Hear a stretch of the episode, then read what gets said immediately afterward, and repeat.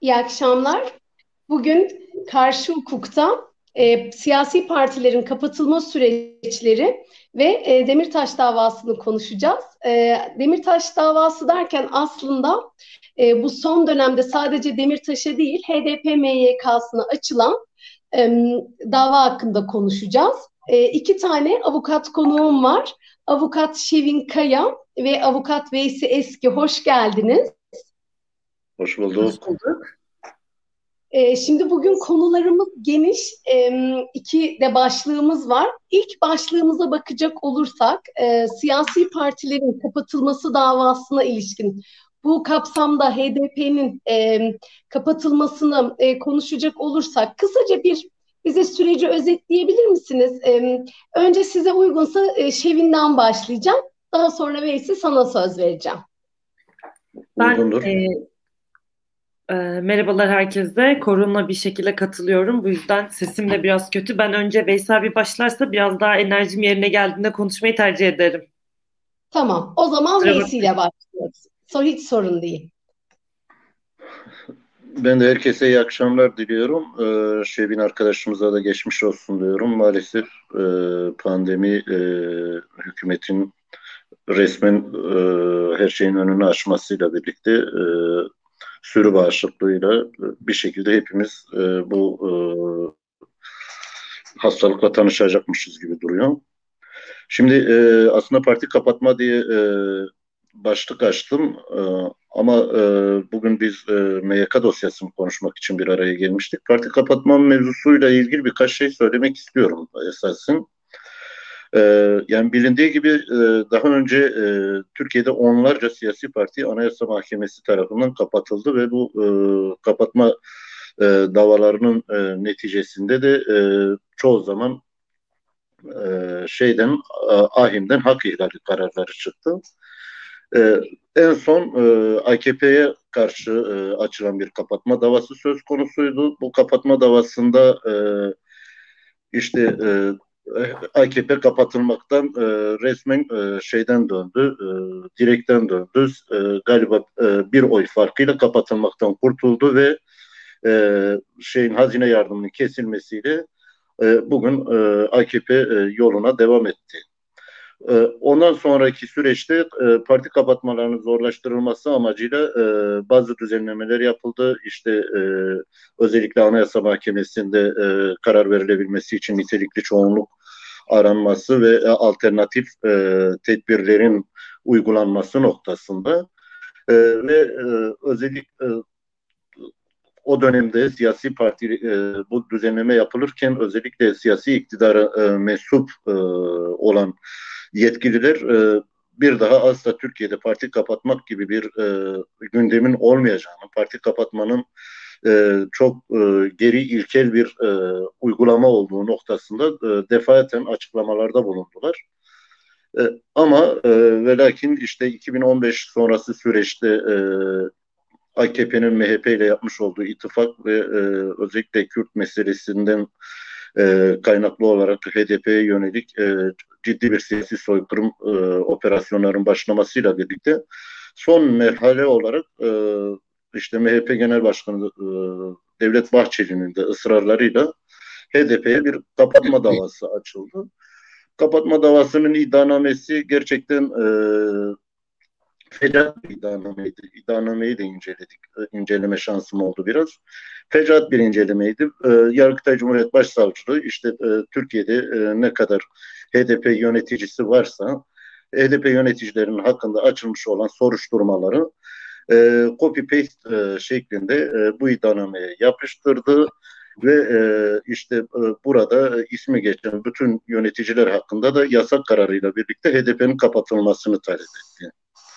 Şimdi e, dosya e, iddianameye bakıldığı zaman e, şeyde e, işte berat etmiş olan e, kişilerin e, davaları e, söz konusuydu, soruşturmaları söz konusuydu. Ondan sonra e, işte hayatını kaybetmiş kişilere dair e, yasa kararı talebi, talebi söz konusuydu. Yani iddianameyi nereden, nereden tutsan elinizde kalıyordu. Çünkü e, alelacele hazırlanmış bir iddianameydi. Çünkü e, siyasi sahiplerle hazırlanmış bir iddianameydi. Ismarlama bir iddianameydi. Ve e, Anayasa Mahkemesi raportörünün e, şeyinden sonra, raporundan sonra Anayasa Mahkemesi e, bu iddianameyi iade etti. E, usul eksikliklerinden dolayı iade etti. Tabii e, bundan sonra bir tartışma da başladı. Çünkü e, Cumhur e, İttifakı'nın içerisinde daha öncesinde e, Bahçeli'nin bu e, kapatma çağrısına karşı AKP'nin içerisinde işte Numan Kurtulmuş gibi etkili isimler tarafından e, esasen e, AKP'nin parti kapatmaya e, pek olumlu yaklaşmadığı noktasında açıklamalar yapılmıştı. E, Zevahir'i kurtarmak için sanki bu e, işte e, Cumhur İttifakı'nın arasında e, böyle bir çelişkinin e, görünmemesi, Cumhur İttifakı'nın e, arasında bir e, işte tartışmanın daha da büyümemesi için Zevahir'i kurtarmak için böyle bir iddianame hazırlandı ve bu iddianame de iade edildi. Şimdi iade, iddianamenin iadesiyle birlikte aslında şöyle bir şey oldu. Herkesin istediği oldu. Yani Devlet Bahçeli e, davayı açtırmış oldu. AKP e, işte ilk dönemde söylemiş olduğu şeyler e, sözleri yememiş oldu ve e, şu anda da e, AKP şeyin HDP'nin başında bir demokrasinin kılıcı gibi kapatma tehdidi e, duruyor bir vaziyette oldu. Yani esasen e, bir şekilde e, tehdit amaçlı e, HDP'yi ha yaparım ha yap, e, yapacağım diyerek e, bu e, sürecin içerisine soktular ve e, şu an için e, Yargıtay Cumhuriyet Başsavcısı büyük ihtimalle e, buradaki usus, e, usul eksikliklerini tamamlamaya çalışıyordur. Ama bu usul eksikliklerin tamamlanmasının çok kolay bir süreç olduğunu ben düşünmüyorum. Yani e, neticede e, bu dosyaların tamamının bir şekilde bu dosyanın iddianamenin dayandığı dosyaların tamamının bu dosyanın içerisine gelmesi gerekiyor. E, nedensellik bağının kurulması gerekiyor. Şimdi e, odak olma meselesinde bir nedensellik bağının kurulması gerekiyor. E, böyle çala kalem olmayacağı da net. E, o yüzden ben e, uzun bir süre e, daha e, bekleyeceğimizi düşünüyorum. E, ama bu e, demokrasinin kılıcı gibi de e, HDP'nin başında bekletilecek gibi duruyor. Teşekkürler. Ee, siz ben sorularımı sormadan hepsini cevaplamış oldunuz. Biraz üzdünüz beni o açıdan. Ee, Şevin sen bir şey eklemek ister misin ee, bu sürece ilişkin olarak? Yani Veysel abi gerçekten çok güzel özetledi süreci. Benim de söyleyeceğim birçok şey söyledi. Öncelikle ses tonum için herkesten özür diliyorum tüm izleyenlerden. Ee, evde karantinadayım şu anda. Ee, ondan kaynaklı bu şekilde katılmak zorunda kaldım. Ee, şöyle yani aslında biraz daha yani ekleme yapılacak hiçbir şey yok. Veysel abi çok e, detaylı bir şekilde anlattı. Ee, yani burada memnun et yani birilerini memnun etmek için alelacele hazırlanmış bir iddianameden bahsediyoruz. Yani e, Veysel abi de söylediği beraat etmiş yani davanın sonucunda beraat etmiş takipsizlik kararı almış ya da birden fazla yerden yetkisizlikle gelen dosya birleşmiş ve ondan da beraat etmiş olan kişiler e, kişiler hakkında dosyalar görünüyor. Ölmüş kişiler yani her şey geçtik. Hayatını kaybetmiş kişiler hakkında bile yasaklama kararı isteniyor. Yasaklama tedbiri isteniyor. Bu bile aslında nerede kimin yani burada birilerinin alelacele memnun edilmeye çalışıldığını bize gösteriyor. Ee, en nihayetinde bu muhtemelen yani ben Veysel abiye şu noktada katılamayacağım. Bu yine hazırlanabilir ve hazırlandığı haliyle de yine çalı kalem bir şekilde hazırlandıktan sonra yine muhtemelen Anayasa Mahkemesi önüne gidecektir.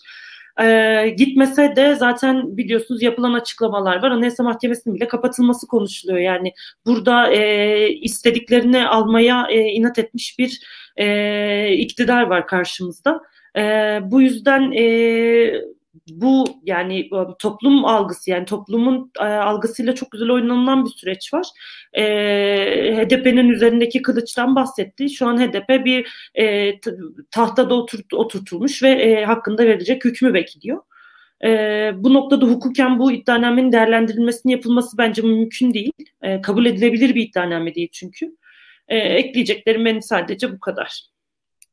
Evet Şevin şimdi sen söyleyince ben de bir an şunu düşündüm. E, HDP'nin kapatılması davası açılan Anayasa Mahkemesi'nin de kapatılması söz konusu olduğu için işler biraz karışmış gerçekten o noktada.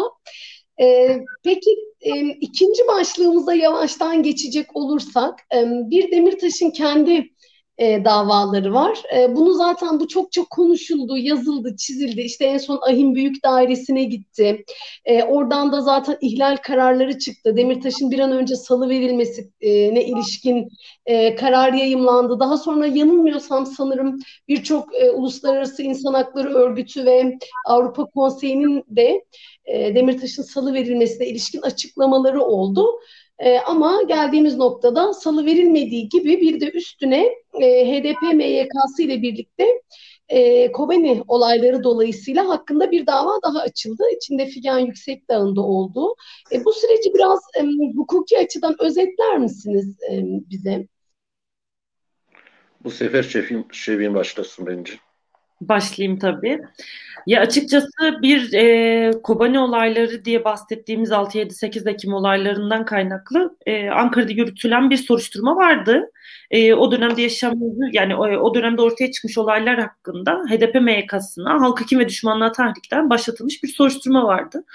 Bu soruşturmada e, birçok işte HDP MYK'sında işte Selahattin e, Başkan olsun, Figen Başkan veya diğer MYK üyeleri e, bir soruşturma yürüdü. Hatta bundan e, bu, bu dosya kapsamında birçok bir, birçoğu da ifade vermişti. Açık bir dosyaydı. Herhangi bir gizlilik kararı da yoktu bu dosyada.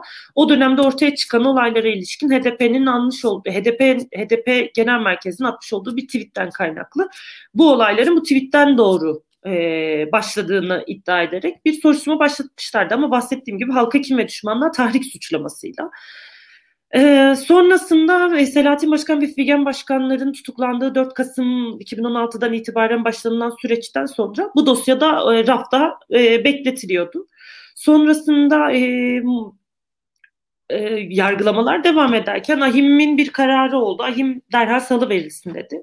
Ahim derhal salı verisinden sonra işte e, hukuki işte hukuki e, boşluklar yaratarak bir şekilde Selahattin Başkanı ve Selahattin Demirtaş'ı tutuklamaya tutuklama, tutuklama tedbirini devam ettirmeye çalışılmakta çalış, e, devam etmeye çalıştılar Figen Başkan'la beraber.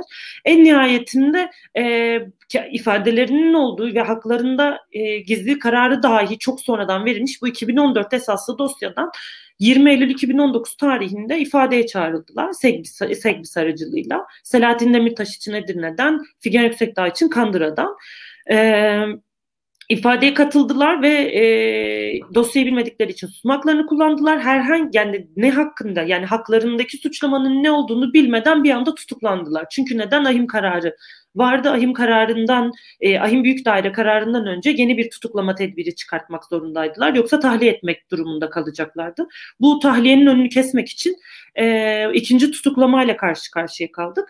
Sonrasında yine dosyada ne, neyle suçlandığını işte sonra haberlerden öğrenip, öğrendik. İşte e, 6-7-8 Ekim tarihinde tüm Türkiye'de meydana gelmiş bütün suçlardan e, yani e, mala zarar verme olsun, hırsızlık olsun, adam öldürme, adam öldürmeye teşebbüs gibi bütün suç bir birçok suçlamalardan e, haklarında soruşturmanın devam ettiğini, genişletildiğini öğrendik.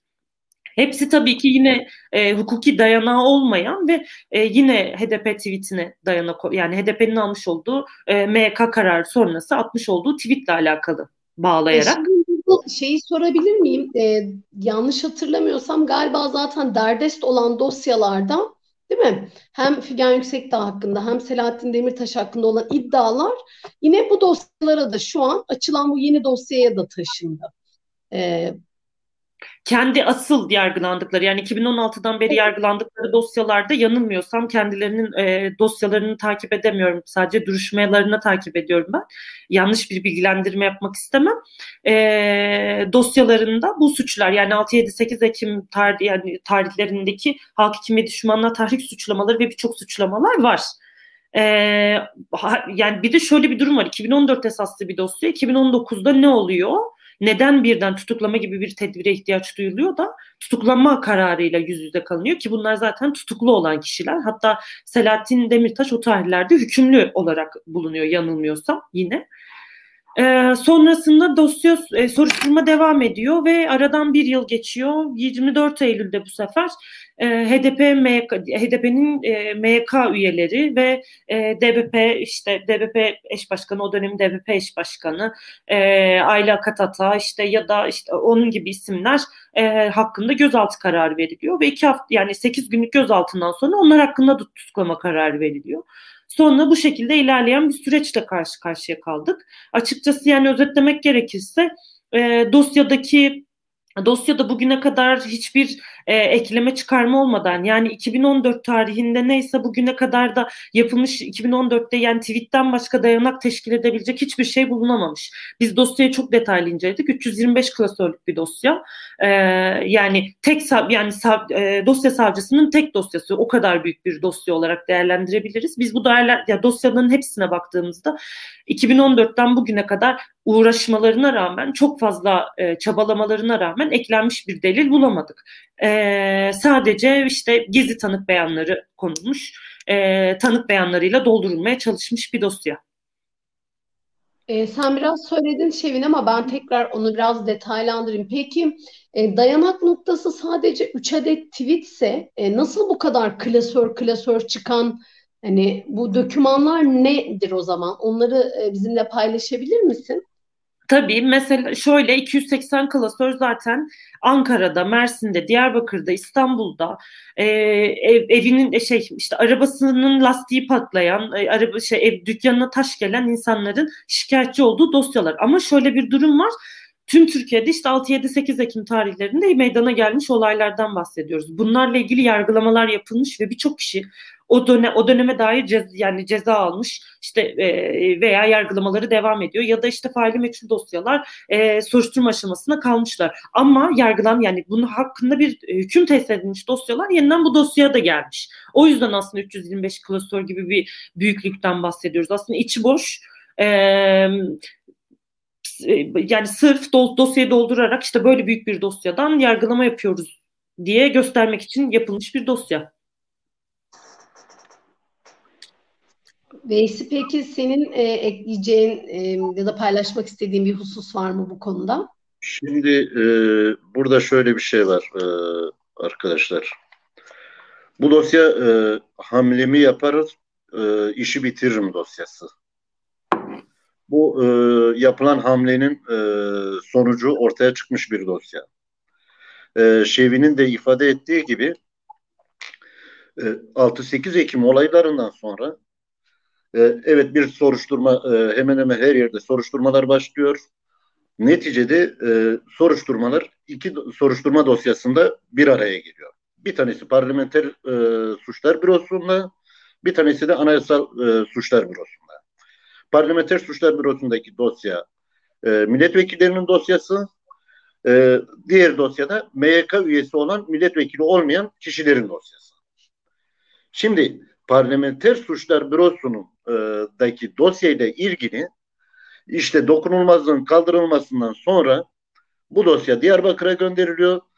Diyarbakır'da e, bu dosyada e, hem Selahattin Başkan hem Figen Başkan hem de birkaç e, daha milletvekili bu dosyanın da içinde olduğu suçlamalarla tutuklanıyor zaten.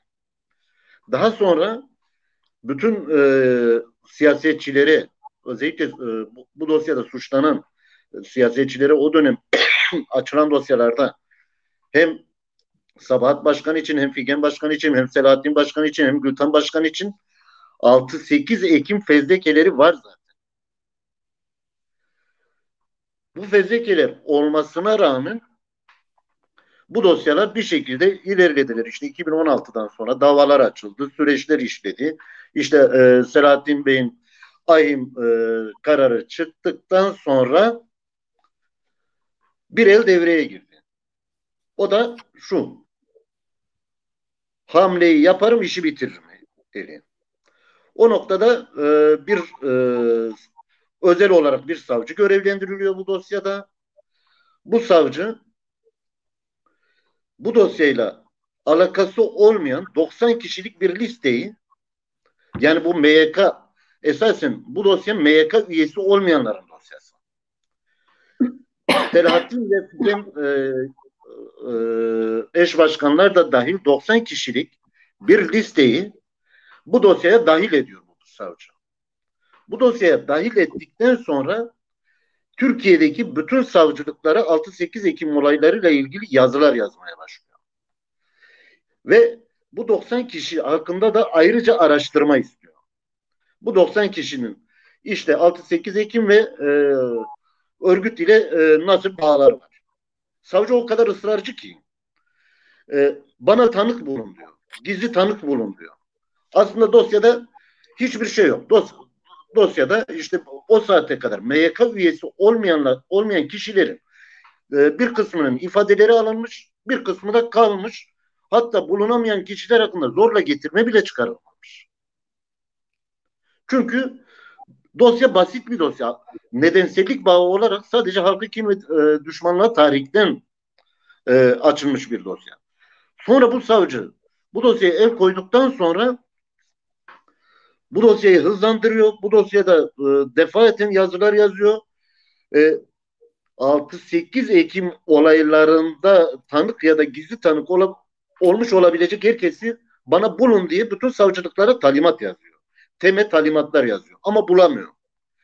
Bulamadığı e, süre içerisinde Ahim kararından sonra Selahattin Demirtaş işte siyasi sahiplerle tutuklandığı Ahim tarafından e, onaylan şey yapıldıktan sonra e, açıkça e, ifade edildikten sonra bu e, buna rağmen işte e, Selahattin Demirtaş e, bu dosyadan e, bir şekilde tahliye ediliyor. Tahliye edilirken yine fikir ve düşünce özgürlüğü kapsamındaki bir dosyada 4 yıl 6 ay gibi bir ceza almıştı Selahattin Başkan. Aslında tahliye edilmeyecekti.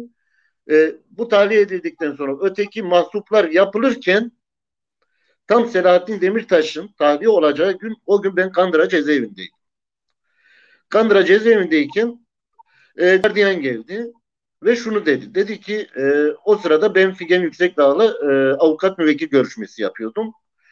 Dedi ki e, işte Ankara Cumhuriyet Başsavcılığından Figen Yüksekdağ'ı ifadeye çağırıyorlar. Biz de ne ifadesi dedik. E, Ankara Cumhuriyet Başsavcılığı'nın nasıl bir şey olabilir diye. Tamam dedik Segbis odasına birlikte çıktık. Segbis odasına çıktığımızda e, Ankara'ya Segbis'te, Segbis'te bağlandık ve e, bize söylenen şey şuydu. İşte e, TCK'da kalmayan e, TCK'da bulunan bütün suçlar sayılarak işte sizi bunlarla e, itham ediyoruz. Bu konuda ifadenizi ver. Figen Başkan orada şunu söyledi. Ben dedi dosyanın bütün kapsamını öğrendikten sonra ifade vermek istiyorum. Ben ifade vermekten kaçınmıyorum dedi. Sonra aslında mesela Selahattin Başkan'dan haberimiz yok. Selahattin Başkan da aynı şeyi söylemiş. Çünkü e, bir anda e, böyle bir dosya ortaya çıkıyor ve e, buyurun ifadenizi verin deniyor. Tamam dedik. Bu şekilde tutanak tutuldu. ifade tutanağı bu şekilde tutuldu. Tekrar biz e, ben işte diğer müvekkillerimle görüşürken iki saat sonra e, yine gardiyan geldi. E, Figen Yüksek'ta e, işte şey e, suç ceza hakimliğine tutuklama istemine sevk edildi. E, suç ceza hakimliğine sizi sevgilisine bağlayacağız. Suç ceza hakimliğine çıktık. Suç ceza hakimliğinde de aynı şeyi ifade ettik. Bize yapılan ithamın açıkça anlatılması ve bizim de bu konuda hazırlanmamız gerekiyor dedi. Hiçbir şekilde suç ceza hakimi savunmamızı dinlemeden e, Figen Yüksekdağ tutukladı. Aynı gün içerisinde Selahattin Başkan da tutuklanmıştı. Ve böylece bu dosyada e, Figen Yüksekdağ'da Selahattin Demirtaş da tutuklanmış oldular. Bu dosyaya Selahattin Demirtaş da Figen Yüksekdağ dahil edildikten sonra e, o sırada e, esasen şeyi kaçırdım. Bu, bu süreçten önce bu süreçten önce Ahim'deki duruşmada e, duruşmada Selahattin Demirtaş başka bir suçtan hükümlü de, diyebilmek için o biraz önce bahsettiğim hükümlü olduğu dosya e, dosyadan e, şey Selahattin Demirtaş içerideydi o anda. Aslında mahsup işlemleri yapılıyor. Yani bunlar e, bu bahsettiğim olaylar e, birer ikişer gün arayla oluyor. Yani böyle arada e, çok böyle e, üç hafta, beş hafta, e, iki ay falan yok. E, hızlı bir şekilde bir süreç işletiliyor ve bu, bu sürecin neticesinde o mahsup işlemi biter bitmez de Selahattin Başkan bu dosyadan tutuklandı. Figen Başkan'la birlikte. Daha sonra büyük daire kararı beklenirken bu dosya tam hızlandırıldı. İşte Çevi'nin de dediği gibi diğer siyasetçiler, MYK üyeleri, MYK üyesi olmayan Kürt siyasetinin etkin isimleri bu dosyaya dahil edilerek e, gözaltına alındılar. 17 kişi e, günlerce gözaltına kaldıktan sonra 17 kişi tutuklandı. 3 kişi hakkında adli kontrol kararı verildi. Daha sonra da birkaç e, siyasetçi daha tutuklandı ve şu anda toplam 28 siyasetçi e, bu e, mükerrer dosyada e, tutuklu.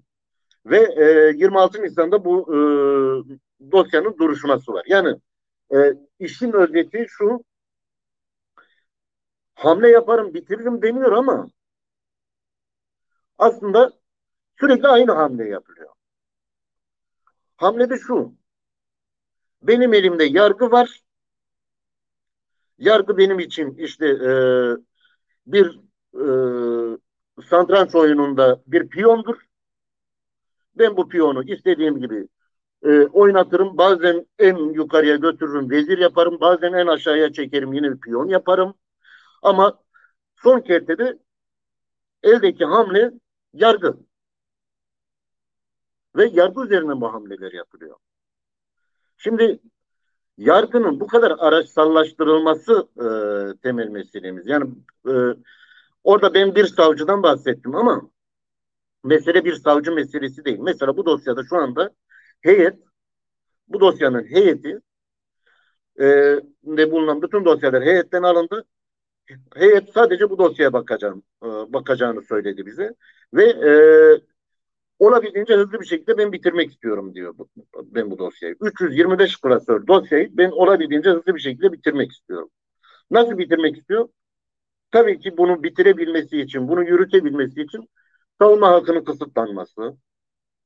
Onun dışında e, belki günlerce, belki aylarca üst üste duruşma yapılması gibi e, gerçekten e, işkence yasağına aykırı olan bir e, şey olabilir önünde. Çünkü e, bizim e, anladığımız kadarıyla böyle bir e, düşünce var mahkemede.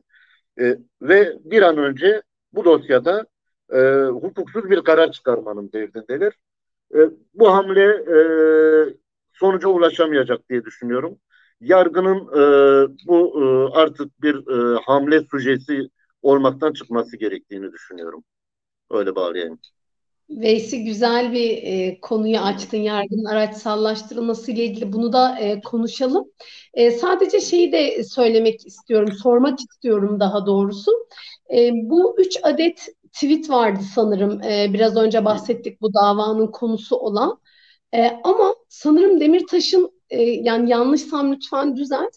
Demirtaş'ın kendi davasında bu üç adet tweet'in zaten e, hani şiddet içer, içeren bir unsur taşımadığı barışçıl tweetler olduğu da yine ahim kararında belirtilmişti. E, doğru mu biliyorum bunu? Ben mi devam edeyim? Ben çok evet. konuştum Şevin. Ya da Şevin hiç fark etmez. Evet, Şevin devam etsin ben çok konuştum. Tabii ahim, ahim kararında bu tweetlerin barışçıl tweet, barışçıl protesto biçiminde olduğu ve barışçıl çağrı olduğunu tespit etmişlerdi. Ama zaten ahim kararını da tanımayan bir yargımız olduğu için araçsallı, araçsallaşmış bir yargımız olduğu için yani bu e, tweetlerin de yeniden yargılamaya konu olması çok şaşırtıcı değil. Bir de şunu eklemek gerekirse e, Selahattin Başkan ve Figen Başkan tutuklandığında dosyada eklenmiş herhangi bir tanık beyanı ya da yeni bir delil yok. Veys abi de biraz önce bahsetti. Çok fazla delil ara- araştırılması yoluna gidilmiş ama delil araştırılırken sadece sa- savcılık şunu yapmış 2018'den itibaren. Bana etkin pişmanlıktan yararlanan kişileri bulun 6-7-8 ee, Ekim tarihlerindeki olaylara ilişkin etkin pişmanlıktan yararlanan kim varsa savcılığımıza gönderin diye. Sadece yapılan araştırma bu. Ve Selahattin Başkan'la Figen Başkan tutuklandığında herhangi bir tanık beyanı da yok dosyada. Sadece bu bahsettiğimiz gibi tweetlerin tweetler üzerine tutuklama yapılıyor. Onlar tutuklandıktan aylar sonra tanık beyanları dosyaya giriyor. Ve bu tanık beyanları da gizli tanık beyanları sayfalarca verilmiş, yüzlerce sayfa şeklinde verilmiş. Ne şekilde verildiği, kim tarafında veril yani şey ne şekilde ne, nerede verildiği belli olmayan e, tanık beyanları bunlar. On, yani bu yeni tutuklamaları ve Veysel abi de bahsetti. Yani geriye kalan 26 kişi, Figen Başkan ve Selahattin Başkan dışındaki 26 kişiydi. Bu tanık beyanlarıyla e, aylardır tutuklu e, bir şekilde yargılıyorlar. E, bir de şey çok enteresan. Mesela hukuk yargıla yani ceza yargılamalarında biz işte e, 200 sayfaya yakın bir tensip zaptı görmeyiz. Tensip zapt dediğimiz bir şey vardır. İddianame hazırlanır, mahkemeye gönderilir. Mahkemeye gönderildikten sonra mahkeme duruşmaya hazırlık olarak bir tensip zaptı hazırlar. Eksiklikleri te- tespit eder. E, bir duruşma hazırlığıdır bu zapt yani. Bu zaptı 200 sayfaya yakın bir zapt gördük ve ahim kararını sanki işte e, bir mahkeme eliyle değil de bir bakanlık eliyle hazırlanmış bir tensip zaptı. Ahim kararını neden tanımadığını yani ahim kararının nasıl bu dosyayla aslında ilgisi olmadığını sözde kendilerince yorumlayarak verilmiş bir e, tensip zaptı var ve tutukluk devam kararlarında da e, örneğin e, bir tane tutukluya e, bir tane siyasetçiye e, bir açıklama yükleniyor tutukluluk gerekçesi olarak. Böyle Selahattin Demirtaş'ın bir açıklaması. Ama Selahattin Demirtaş'ın tutukluk devam kararında o açıklama yok mesela. Yani dosyayı doldurup e, bir böyle e, toplum nezdinde bir vehamet yaratarak e, hedef haline getirme, hedef tahtasına oturtma durumu var söz konusu olan bu. E, peki biraz ya, yargının araçsallaştırılması ile ilgili hmm, bu zaten tek sizin bu anlattığınız dosyalarda değil, Türkiye'de bir süreç aslında. E, uzun zamandır da işletilen bir süreç. E, başka bir sürü de örnek dava e, bulabiliriz bununla ilgili. İşte Kavala davası olabilir, e, Berberoğlu var, bir sürü dava bulabiliriz. E, yani burada aslında sorulacak bir şey de kalmadı ama bu konuyu da biraz konuşmak istiyorum sizlerle. Yani bu nereye kadar böyle gidebilir? Yani bu süreç bizim Türkiye'yi nereye götürecek? Yargı bağımsızlığını nereye götürecek? Ne söylemek istersiniz bununla ilgili? Ya şimdi ben devam edeyim herhalde. Hı.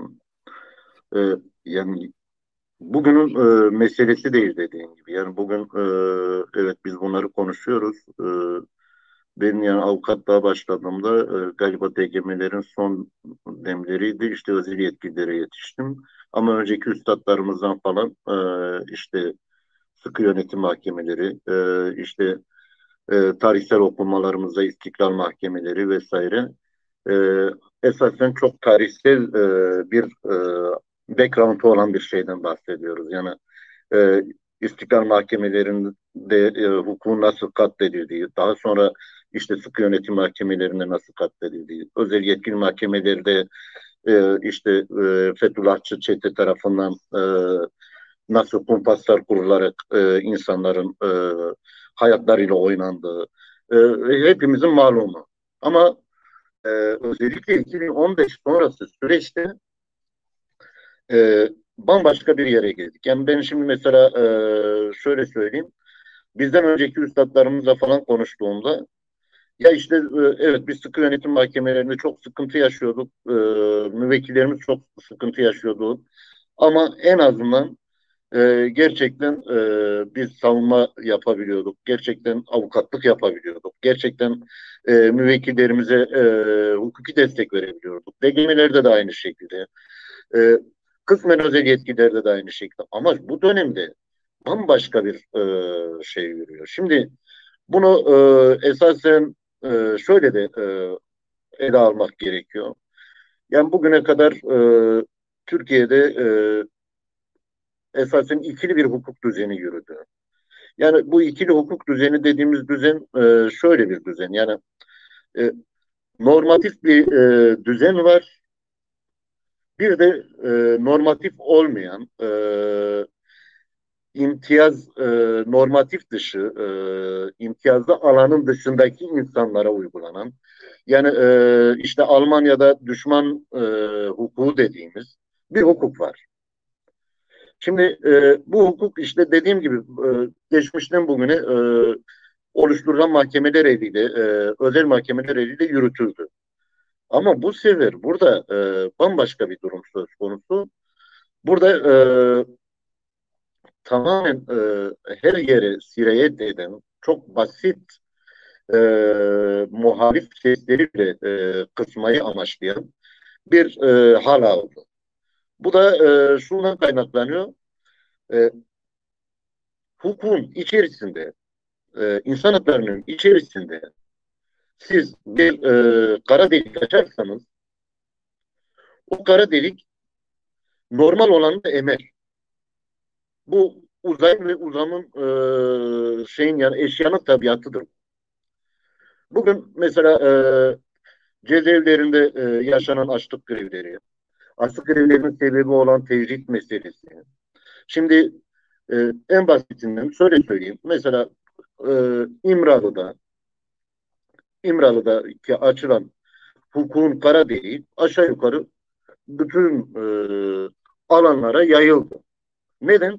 Çünkü hukuk dışına birileri çıkarıldığı anda normatifin dışında birileri tanımlandığı anda ve hukuk, e, hukuki haklar askıya alınıp bunun toplum tarafından meşru kabul edildiği anda o kara delik açılıyor ve zamanla hepsini emmeye başlıyor.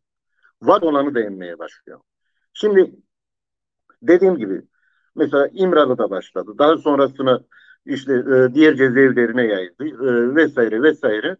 Bugün e, Kürtlere uygulanan hukuk herkese uygulanır hale geldi.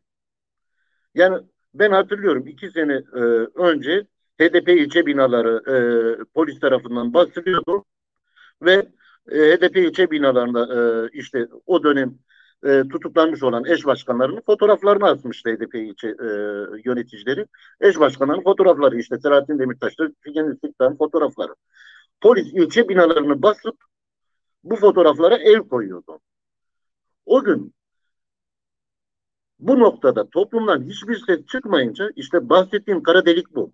Bugün de işte 128 milyar nerede diye pankart astığınız zaman e, birileri vinçle ve e, işte Kemal Kılıçdaroğlu e, polise ne gerek vardı? Vincin var, vincinle geliyorsun. Yok e, böyle değil işte. Polise de gerek var, tomaya da gerek var.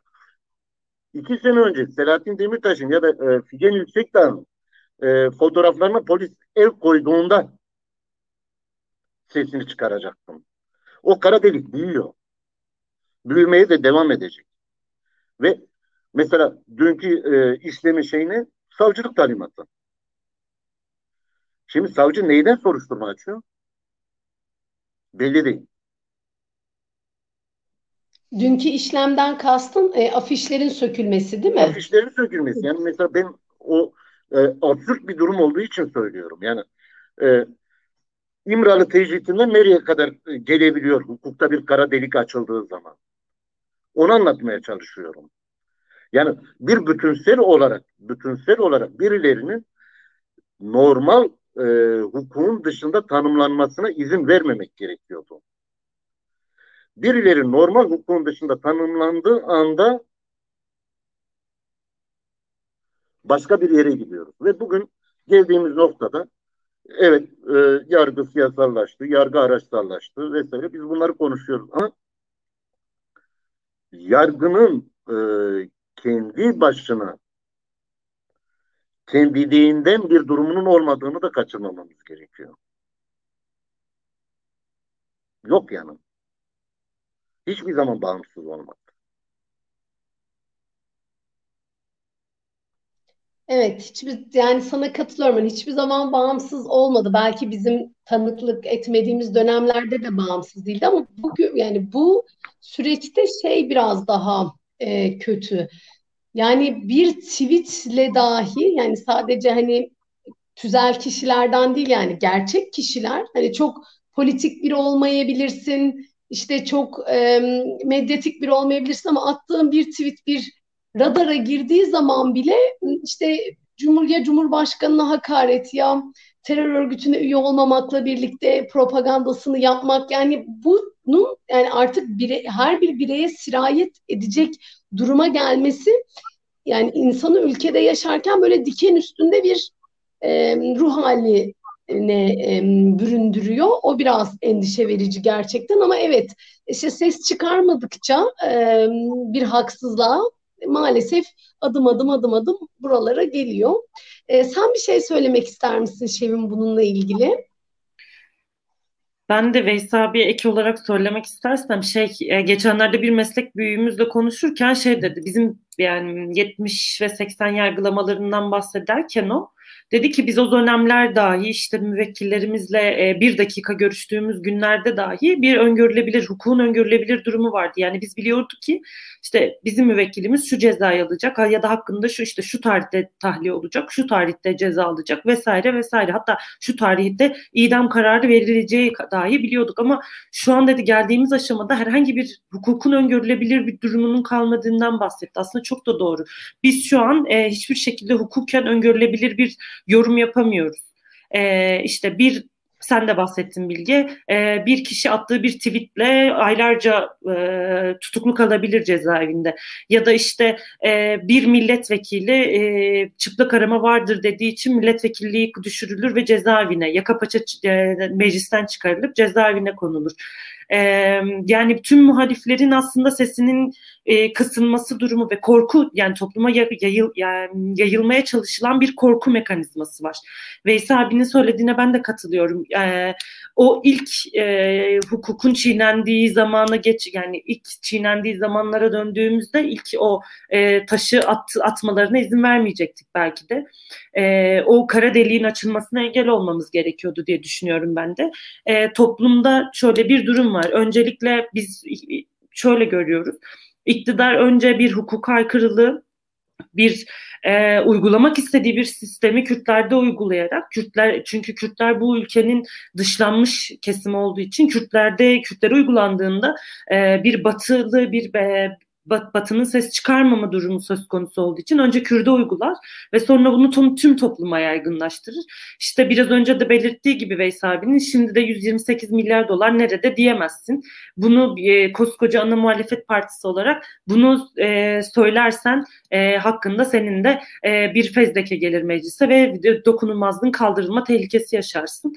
E, bu yani e, belirttiğimiz gibi bence direkt e, hukukun ben e, benim meslek hayatım tabii ki Veysel abi kadar yok ama başladığımız ilk günden bugüne kadar bile yani bu beş yıllık süreçte bile hukukun geldiği aşama tabii ki hiçbir zaman yargı bağımsız olmadı ama yargı hiç bu e, hiç bu kadar da e, araçsal araçsallaştırılmadı belki de. E, hiçbir dönemde işte Cumhurbaşkanı'nı eleştirdi diye insanlar bu kadar hedef haline getirmedi. Milyonlarca dava açılmadı hakkında. Milyonlarca insan işte adli kontrol yükümlülüğüyle e, yaşamını sürdürmek zorunda kalmadı. Yani şu an baktığımızda bu toplumun yüzde 60'ında belki e, bir adli kontrol yükümlülüğü uygulanan bir dosyası oldu. Çünkü neden ses çıkarmak istedi? İfade özgürlüğünü kullanmak istedi ama anayasal hakkını kullanmanın bile suç olduğu bir zamandayız şu anda. Teşekkürler Şevin. Ee, senin de rahatsızlığından dolayı seni çok yormak istemiyoruz. Şimdi sorularımız var birkaç tane. Onlara da bakıyorum. Ee, zaten bu konuyu ben de açacaktım. Ee, soru olarak gelmiş. O şekilde sorayım. Şunu sormuş bir izleyicimiz. Ee, Ger Gerlioğlu, Demirtaş, Kavala ve Berberoğlu gibi birçok davada yapılan usulsüzlük eleştirilerini e, hükümet esas ortada diyerek savunmuştu. E, usul doğru usul doğru uygulanmadan esas tespit edilebilir mi demiş. E, tabii ki e, us, usulün e, usule dair hiçbir şey zaten işletilmiyor bu e, dosyalarda. Şimdi e, Kemal Gözler Hoca'nın çok güzel bir e, şeyi var, tanımlaması var bu dönem için. Anayasasızlaştırma dönemi diyor. Şimdi e, Mesela e, dokunulmazlıklar ve sorumsuzluk, e, kürsü sorumsuzluğu meselesi. Şimdi Parlamenter Suçlar Bürosu diye bir büro var Ankara merkezde. Ankara Savcılığı'nın e, bünyesinde faaliyet gösteriyor. Parlamenter Suçlar Bürosu Anayasa 83'e bağlı mıdır değil midir? Parlamenter Suçlar Bürosu bir milletvekili hakkında fezleke düzenleyecekse milletvekilinin kürsüde yapmış olduğu bütün konuşmalara alıp özellikle bu e, düşünce açıklamalarıyla ilgili söylüyorum. Alıp birlikte değerlendirmek zorunda mıdır değil midir? Değerlendirmek zorundadır. Ama hayır yapmıyor.